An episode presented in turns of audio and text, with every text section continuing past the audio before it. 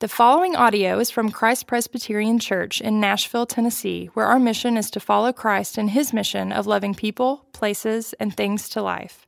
For more information about Christ Presbyterian Church, please visit christpres.org. A reading from the Gospel of John, chapter 2, verses 2 through 11. Jesus also was invited to the wedding with his disciples. When the wine ran out, the mother of Jesus said to him, They have no wine. And Jesus said to her, Woman, what does this have to do with me? My hour has not yet come. His mother said to the servants, Do whatever he tells you. Now there were six stone water jars there for the Jewish rites of purification, each holding 20 or 30 gallons. Jesus said to the servants, Fill the jars with water. And they filled them up to the brim. And he said to them, Now draw some out and take it to the master of the feast. So they took it. When the master of the feast tasted the water, now become wine, and did not know where it came from, though the servants who had drawn the water knew, the master of the feast called the bridegroom and said to him, Everyone serves the good wine first, and when people have drunk freely, then the poor wine. But you have kept the good wine until now. This, the first of his signs, Jesus did at Cana in Galilee and manifested his glory, and his disciples believed in him. This is the word of the Lord. Praise, Praise be, be to Christ. Christ. Well, again, y'all, my name is uh, David Filson. I'm one of the pastors uh, at Christ Presbyterian Church. You'll uh, most often find me over at the Old Hickory location. I am not Russ Ramsey, and I want to I want to kind of lay that out because a few weeks ago, I was at uh, I was over at the Old Hickory location, and uh, and a lady in the hallway, and I don't know if she's here right now, but a lady in the hallway came up to me so uh, excitedly and says, oh, I'm so excited for you uh, getting to do the, the Cool Springs location and the church there. And, and here's the thing she was so excited to meet Russ Ramsey. And, and I thought, um, I probably ought to let her know. I mean, we look alike, but I'm not, I'm not Russ Ramsey. But, but then I got kind of caught up in the moment of being Russ Ramsey and uh, it started to feel kind of good to be to be Russ Ramsey. And so uh, she said, "You are Russ Ramsey." I said, "Yes, yes, I am." And um, now the reality is, we, both have salt and pepper hair. He has a little more pepper. I have a little more salt. But uh, I, I, did have to, I did have to let her down gently, and she was just crestfallen when I said, well, "I'm actually not Russ." And she said, "Well, who are you?" I said, well, I'm, one of, I'm one of the pastors here as well." But she was so excited, and, and I know y'all are as well uh, to be here and what the Lord is doing. And and again, uh, it's it's a privilege to to be here in Russ's pulpit as he gets away for some um, for some much deserved rest and vacation. You know, you heard the word read from the Gospel of John, and I love the Gospel of John. Uh, it was Saint Augustine who lived from 354 to 430 who said of the Gospel of John that it is um, it's deep enough that an elephant can swim in it but, but it's accessible or shallow enough that a little child can, can wade out into it. And you feel that way, right? It's the Gospel of John that you, you sort of immediately turn to when you need comfort. Or when there's someone who's maybe never read the Bible, you say, Where do you begin? And you send them to the Gospel of John. Yet at the same time, there's so many layers to John's Gospel that you can never peel all those layers back. You just go deeper and deeper and deeper still into the Gospel of John. Well, where we are this morning, as, as you just heard Ashley read, this is the first miracle that Jesus performed, and it's at the very beginning of the Gospel of John. And one of the things about the Gospel of John is that John did not set out to write uh, a, a chronologically ordered biography, as it were, of Jesus. In fact, the first half of the Gospel of John covers about three and a half years, and that's called the Book of Signs. And the last half of the Gospel of John, from chapter 12 onward, is about a week and a half and leads us up to the cross. This is heavily weighted uh, with the cross of Christ. And that's called the book of glory because the glory of Jesus is revealed in his death and his resurrection. But this first half of the Gospel of John, the book of signs, is where Jesus is performing miracle after miracle. Not so we can call Ripley's believe it or not. It was Cornelius Van Til, the great Reformed apologist, who said that's not why Jesus performed miracles, so that we'd be impressed. He wasn't performing tricks or stunts. He wasn't doing these things that we'd call Ripley's, believe it or not. He was performing miracles to affirm and confirm what he was saying about himself. And in chapter one of John's gospel, John has already said a lot about Jesus that he is like none other before or since, that indeed he is God in the flesh. And, and he's created all things, and he's come to tabernacle or dwell among us, to have intimacy with us. And then as you read through chapter one, uh, we, we discover that as John the Baptist says, Jesus has come as the Lamb of God to take away the sins of the world. And Jesus calls his, his first disciples to himself. And then it's as if John is saying in chapter 2, watch the signs. Watch the signs because they're going to tell you uh, who, who Jesus is. And again, very, very important signs uh, throughout. Now, here's the reality there, there are seven miracles that Jesus performs, not counting his own resurrection from the grave. Uh, we see, for instance, the healing of the nobleman's son in chapter 4, or the healing of the man at the pool of Bethesda in chapter 5, or the, the feeding of the 5,000 in, in the same, uh, just in the very next chapter, chapter 6. It's sign after sign. He walks on water in the same chapter, chapter 6. He heals the man born blind in chapter 9. Or then there's the raising of Lazarus in chapter 11. And those are some pretty impressive miracles healing the blind, healing the lame, raising a dead man back to life, feeding 5,000. So, why does he start off with a miracle? Like his miracle right out of the gate is going to sort of establish his identity.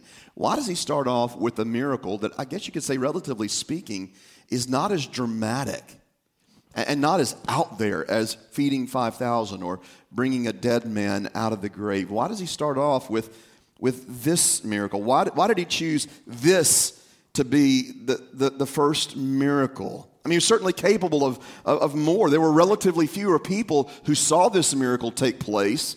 Really, only a few who were going to know what he had actually done. Uh, is he just sort of warming up and, and getting started? No, actually, this miracle is programmatic, it's paradigmatic. This miracle says so much about who he is and, and, and why why he came. Um, he came to bring about new creation. Right? The, the language of John in chapter 1 is really similar to the language of Genesis chapter 1. In the beginning, God. In the beginning was the Word, and the Word was with God, and the Word was God, and that Word created all things. What is John telling us? That there is creation and it has fallen, and Jesus has come to bring new creation. And that's what he's doing here with this miracle. He is saying, I am bringing the new wine of the new age, the new wine of the new creation, the new wine of the messianic age of redemption and, and joy and salvation. And he does it at a wedding. Jesus goes to a wedding. You know, the interesting thing about weddings, wedding, weddings can be really high pressure events, not just for mothers in law, not just for uh, the, the bride. Weddings can really be high pressure events for, for ministers. Just a little bit of true confession here. Uh, one of the things that you will know if you go into ordained ministry is that there's a lot of pressure on you when you're doing, when you're performing a wedding, right? When you're performing a wedding, uh, you're not going to be forgiven much if you screw up much. It's, even if you screw up a little, you're not going to be quickly forgiven for it. Uh, Pastor Carter Crenshaw, who's a minister over at West End Community Church, dear, dear friend of mine, love, love Pastor Carter. Years ago, um, he got into a predicament. He got, in, got into a bit of a, a predicament. I get a phone call uh, one Saturday, and uh, it was maybe two weeks before the wedding was to take place, and I get a phone call, uh, panicked. Carter Crenshaw, y'all know Carter over at West End. Carter uh, calls me up and says, David, Carter Crenshaw. I said, Carter, what's going on? He said, David, I need you. I said, what's, what's going on, man? He said, David, I need you. I need you so desperately right now. I said, what's the matter, man? What's happened? He said, David, I have double booked myself for a wedding in two weeks. So, what do you mean? He said, Well, I've booked myself for a wedding uh, here in Nashville and a wedding in Alabama. And I've got to go to the wedding in Alabama, and I need someone to do the wedding here in Nashville for me. I said, Well, Carter, do I, do I know the couple? He said, No. He said, I've done their premarital. David, I just need you to fill in. I said, Carter, I don't even know the couple. I said, But Carter, I'll do anything for you, so, so I'll do it. Now, understand, the wedding that he had double booked himself for here in Nashville was a pretty high society affair. In fact, it was going to be held at Cheekwood Mansion. That ought to tell you uh, all you need to know right there. It was a wedding at Cheekwood Mansion. Now, here's the thing this was many years ago. You don't know these people, so just relax. But here's the deal he said, You got to go to this wedding for me. And so I said, I agreed. I agreed to it. And I actually met the couple once before the wedding took place and got to know them a little bit. Well, the Saturday of the wedding, the Saturday of the wedding, I receive a phone call. Um, it's about, I don't know, maybe an hour and a half before the wedding. And, and I receive a phone call from Carter Crenshaw. David, Carter Crenshaw hey brother i just want to know everything's going okay and, and that, uh, that you're you know good for doing the wedding today and I said, well, Carter, said, Where are you, man? He said, I'm in Alabama. I'm heading to the wedding that I'm doing. I said, Carter, I'm not falling for this. I'm not falling for this. The wedding's next Saturday. The next Saturday. He said, David, no, I'm not joking, man. It's today. I said, Carter, I'm not falling for this, man. You're going to pull this prank on me. I know you told me the wedding's next Saturday. I'll be there next Saturday. David, the wedding's today. I'm in Alabama. Where are you? I said, I said Carter, I'm in St. Louis. Now, here's the thing I was actually driving into Cheekwood at that moment. But it was so, it was so delicious. It was so delicious hearing him just writhe and wriggle on the other end of the phone. And so he just went into full on panic. David, what are we going to do? What are we going to do? so I just let him, I just let him sort of foment in that. I said, Carter, I said, here's the deal, man. I said, uh, I, I, I got to let you know, I'm driving, I'm pulling into Cheekwood right now. Oh, David, you are B A D bad. And he hung up on me. So I did the wedding, and later that night, Carter calls me up. David, Carter. I said, hey, man. He said, um, how'd the wedding go today? I said, well, Carter, I don't know how to tell you this. Um, I don't know you. I said, I tried to pull that prank on you, and I said, as I was pulling in, I said, Carter, sure enough, I was an hour late to the wedding. Oh, David, what'd they do? I said, well, they, they waited for as, as long as they could.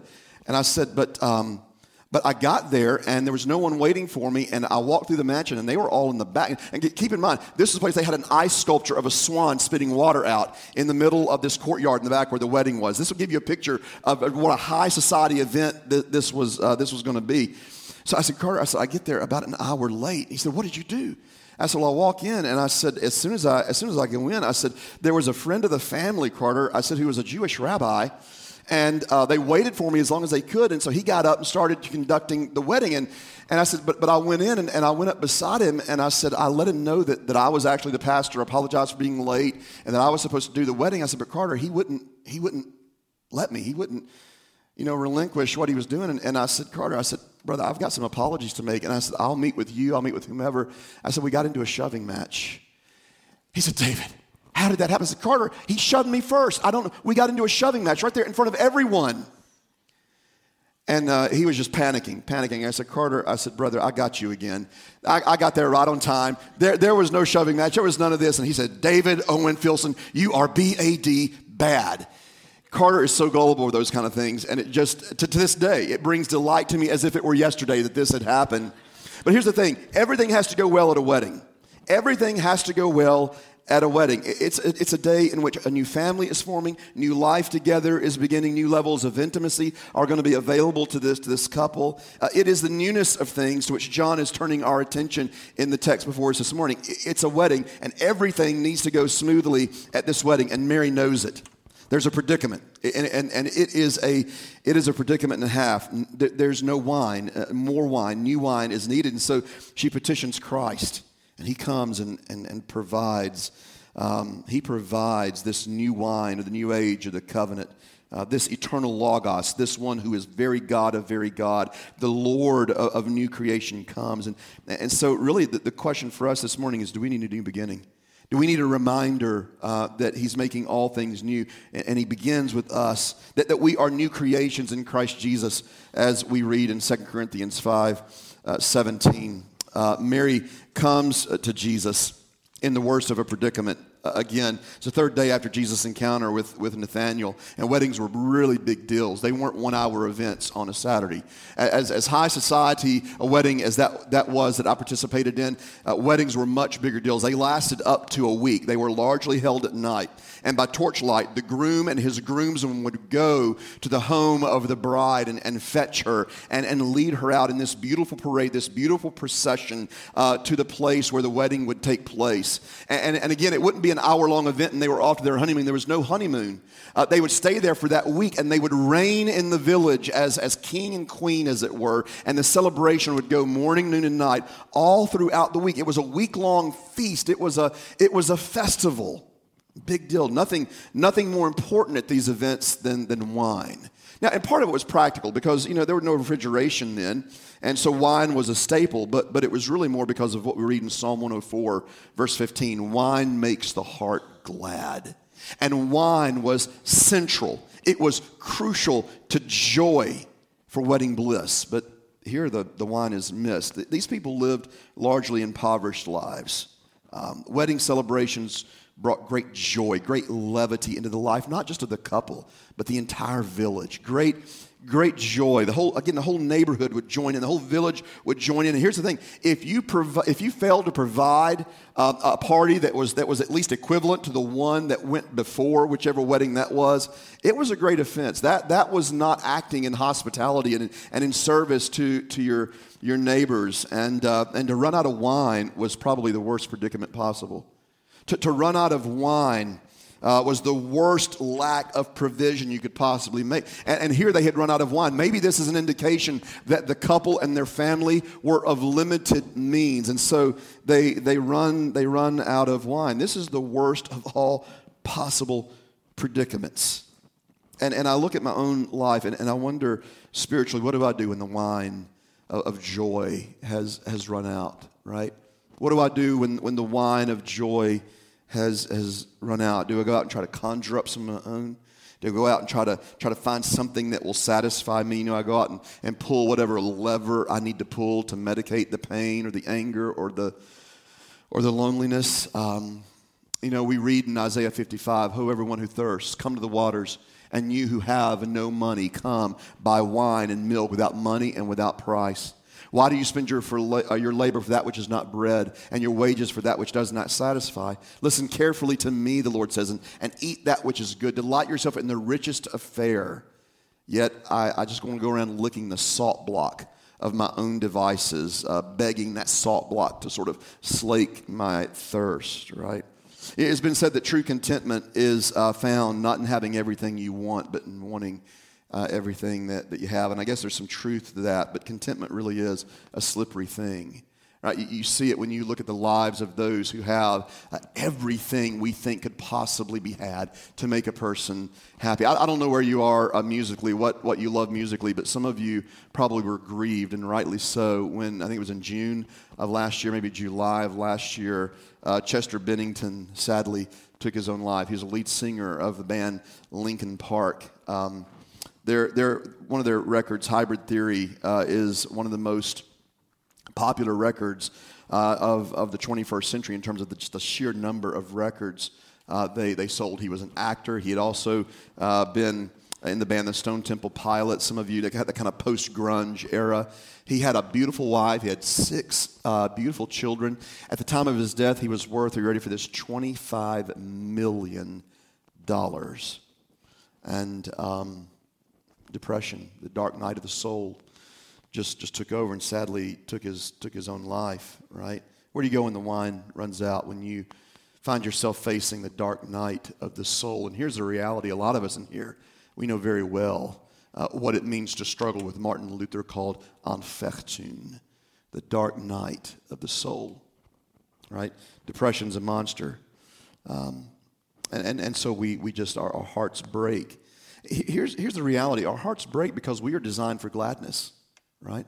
Our hearts break because we are designed for gladness and we lick the salt block of, of our own devices, uh, begging it to, to slake our thirst. We, we pull those levers of whatever, whatever medications there are uh, that, that helps kind of tone down the pain or the loneliness or the fear or the anger or the boredom, whatever, and, and none, of it, none of it satisfies. It shouldn't surprise us Quite honestly, it shouldn't surprise us that so many of us struggle with addictions of various kinds. We were created for craving, we were designed for desire.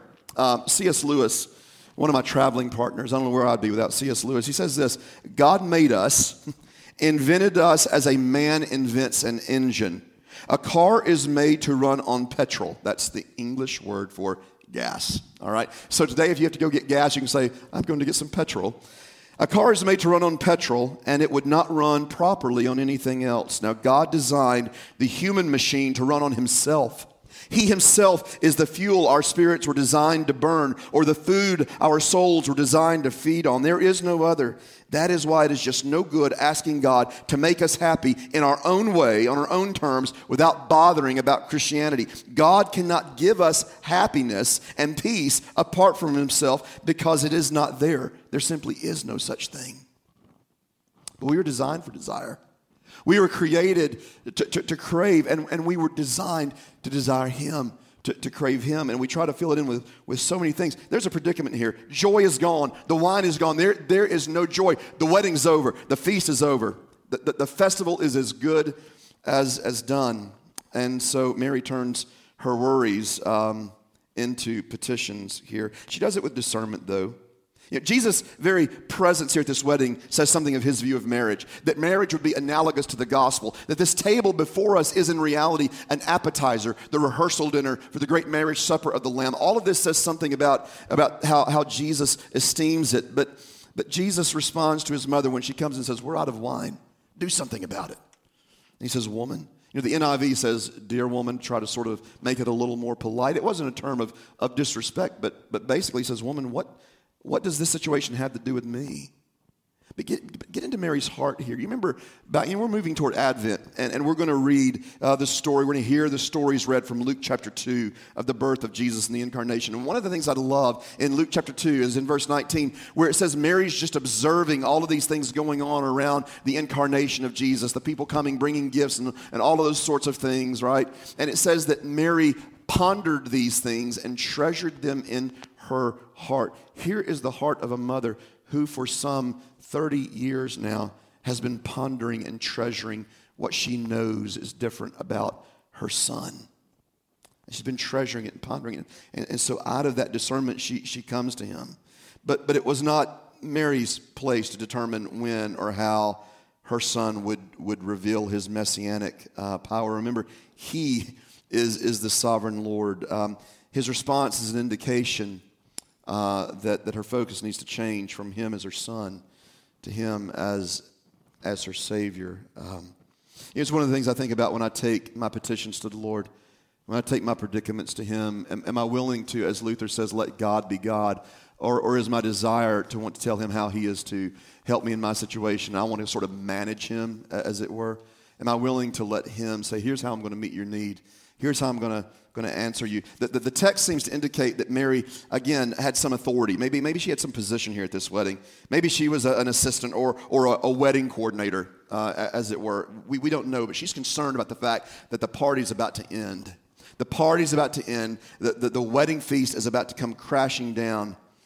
Jesus informs her that he is in control of himself and his power is his hour. His hour of revealing uh, really what his messianic purpose was to be, which was to come take away our sins, to die a cruel death on the cross. His hour had not yet come. And, and her response is interesting. Jesus what, Woman, what does this have to do with me? My hour's not yet come. Her response is simply this whatever he tells you to do, do it. Whatever he tells you to do, go with him. Do whatever, do whatever he says. Um, whatever he tells you to do. She knows that whatever he does is going to be good, it's going to be right, Whatever he says, do it. Uh, she trusted his, his goodness and, and his wisdom. And again, I think about my own heart. I think about the fact, as I said earlier, you know, we, we reach for those levers when the joy runs out. We reach for those levers when, when the wine runs out, as it were. Uh, and, and, and we pull those levers uh, to, to sort of deal with the numbness or the, the pain, the, the anger, the loneliness, um, the, the lust, the boredom, whatever the case may be. And um, we, we don't like Mary say, okay, whatever you say, Lord, that, that's what I'm going to do. I'm going to go with you. I'm, I'm, I'm going to stay. I'm going to stay with you here. What, is, what does Jesus say? Right. This is key in turning our our worries into petitions. How often do you come to Jesus? How often do you come to him with your worries, uh, either knowingly or unknowingly, subtly or not so subtly, and expect him to perform on your terms? Um, are you like me in that way? Are you simply ever uh, address your soul. Whatever Jesus says, that's what I want to hear. It's what I need to hear. Whatever he says, that's what I'm going to do. Prayer is not so much about us informing God, but him reforming and, and, and transforming us and, and our perception of him. I mean, think of three situations that you're facing right now, three predicaments right now where the wine, as it were, ha- has run out, uh, three situations which worry is just consuming you, and, and you're growing impatient uh, with the way that the Lord is performing on your behalf. What does the Lord say? Whatever he says, do it. What does he say? He says in Matthew 11, 28 to 30, Come to me, all you who labor and are heavy laden, and I will give you rest. Take my yoke upon you and learn from me, for I am gentle and lowly in heart. My yoke is easy, and my burden is light, and you will find rest for your souls. So maybe you're maybe you're here this morning as, as one of our guests, and you'd say, "Look, I, I'm just sort of exploring the truth claims of Christianity. I don't know that I would um, identify as a as a Christian." What does Jesus say to me? Whatever he says, do it, right? Preacher, whatever he says, do it. So, what does he say and what am I to do? Come to me, all you who labor. Come, come to Jesus today. Find rest for your souls. Maybe you're, uh, maybe you're relatively young in, in the faith. Maybe you've been a believer for a few weeks or a few months, maybe a year or two, and, and you'd say, Look, man, I didn't realize how hard it was going to be to be a follower of Christ. Seems like since I've started following Christ, the devil has come at me with everything he's got. What does Jesus say to me? He says, Come to me, all you who labor and are heavy laden, I'll give you rest. Maybe you're a veteran Christian. You've been Christian for years, right? Maybe you've been, that was a Jedi move right there that I caught that just like that. Oh. Anyway, you've been, a, you've been a Christian for years. You know, and, and, and you, you, you've, you've, you've sung in the choir, you've passed out bulletins, right? You, you're in a missional community, whatever the case may be. You've been at it forever. Uh, yet that old hymn, prone to wonder, Lord, I feel it, prone to leave the God I love, uh, right? That, that, that was written for you, right? Robert Robertson's old hymn was written for you and about you. Ever feel that way? Uh, there's a story of Robert Robertson. He, he was in London and he had written that hymn, um, Come Thou Fount of Every Blessing. Prone to wonder, Lord, I feel it, prone to leave the God I love. And he got on a stagecoach, and there was a woman on the stagecoach, kind of like a taxi cab, and she had a hymnal, and she was humming a familiar melody, a very familiar melody. She was humming the melody to come thou fount. And he, he, he breaks out crying and, and just sobs. And, and the lady says, well, well, dear sir, what possibly could be wrong? And he said, I know the man who once wrote that hymn, and I would give anything to feel the way I felt when then I wrote it. Prone to wonder. Lord, I feel it. Prone to leave the God I love. Maybe that's you. Maybe you're a veteran Christian. You've been following Jesus for years, but you're prone to wonder. And maybe you wondered this week. Maybe you wondered this week and if the things that you wandered into this week were to be displayed on this screen, you would dig a hole to China trying to get out of here. You just go straight through the floor. You would want no one to know the things you've wandered into this week. What does Jesus say to you? Right? You wandered into those things because the wine of joy just ran dry. What does Jesus say to you? He says, I'm the Lord of the wedding. I'm the Lord of the wedding, and I want you to come to me. Yes, you, veteran Christian, longtime Christian, come to me, all you who are weary and heavy laden. The reason you wandered, really, is because you're weary. The reason you wandered is because you're heavy laden and you're licking the salt block of your own efforts, hoping that it will quench your thirst. So come to me, come to me, all you who labor and are heavy laden, and I will give you rest. Take my yoke upon you and learn from me.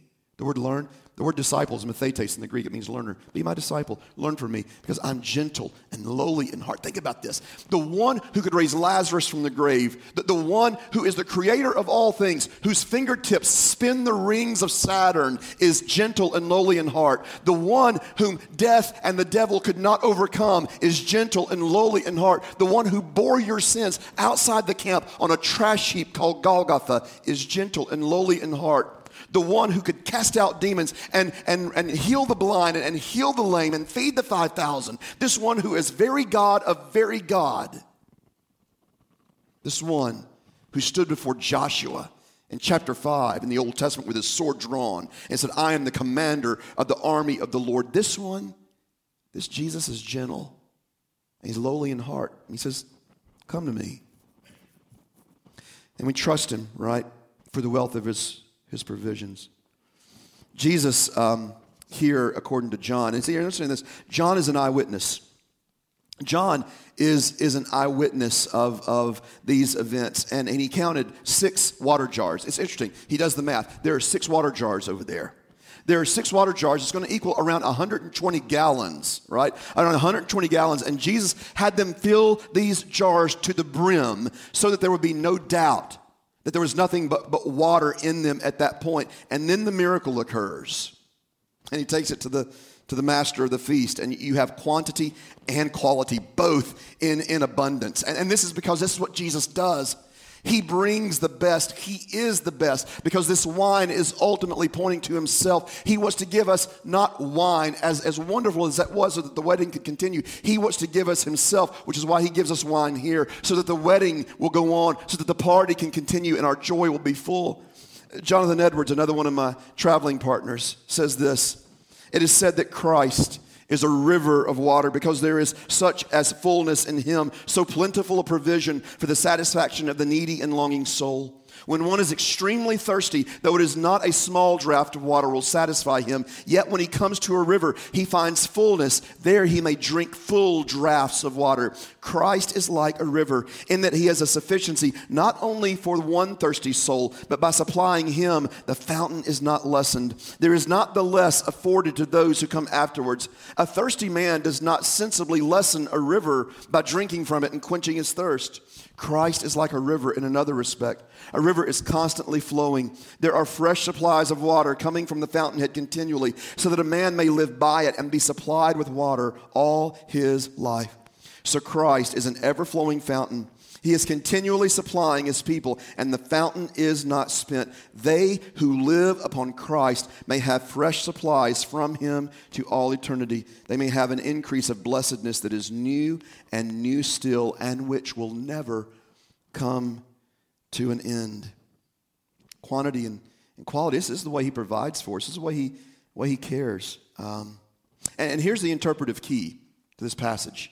And it, it, this is interpretive key to why Jesus has this as his first miracle. What he provides later is the best. Whatever has come before him is inferior. His provision is better than what has come before. Out of the riches of what he has that we will inherit, it, uh, righteousness is imputed or given to us. Notice that John says not just that there are six jars, but six stone water jars. There's no mistaking what these are about. These six stone water jars are there per rabbinic law so that when you come to a feast, you are able to ceremonially cleanse yourself.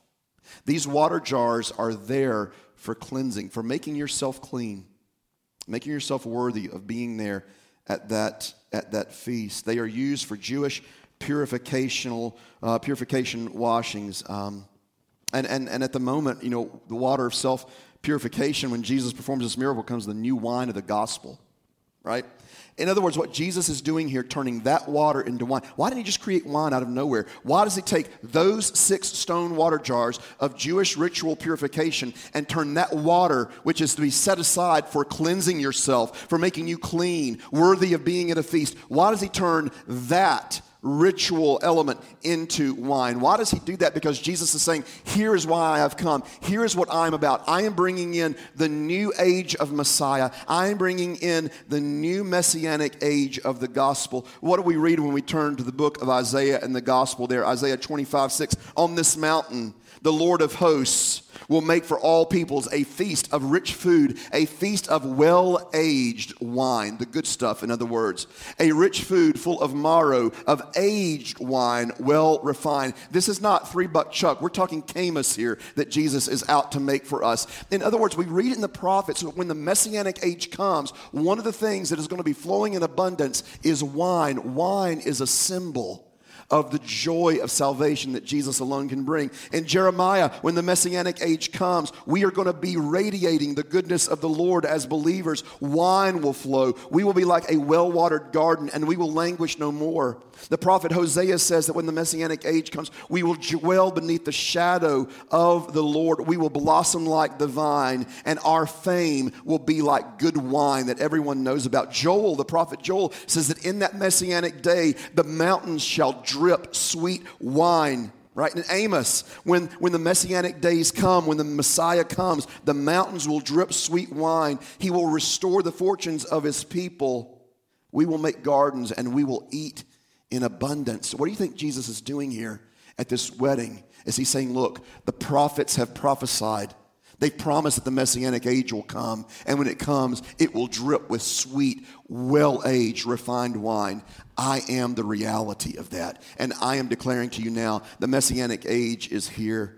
Right? Jesus has come to say, I am the God of all creation, and I am fulfilling an old system that has served its purpose, and I am fulfilling it and taking it where it needs to go. You are no longer going to be cleansed by washing yourself with water. I am your cleansing. I am the wine of your joy. I am the wine of your, of your salvation.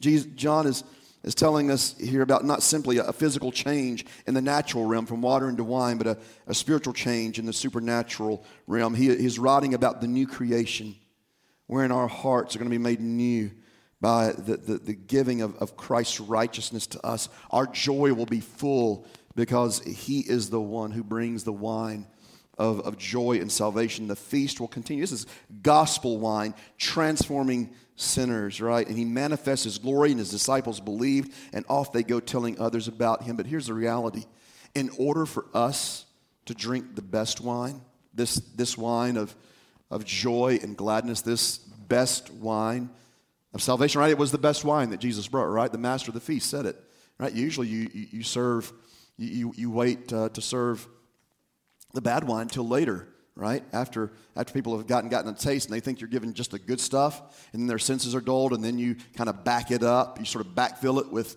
with the cheap stuff, right? You serve the Caymus first, and then the, then the three buck chuck. He said, but that's not what you've done. That's not what's happened here. You saved the best until last. But here's the reality for you and me to drink the best wine, Jesus would have to drink the bitterest wine.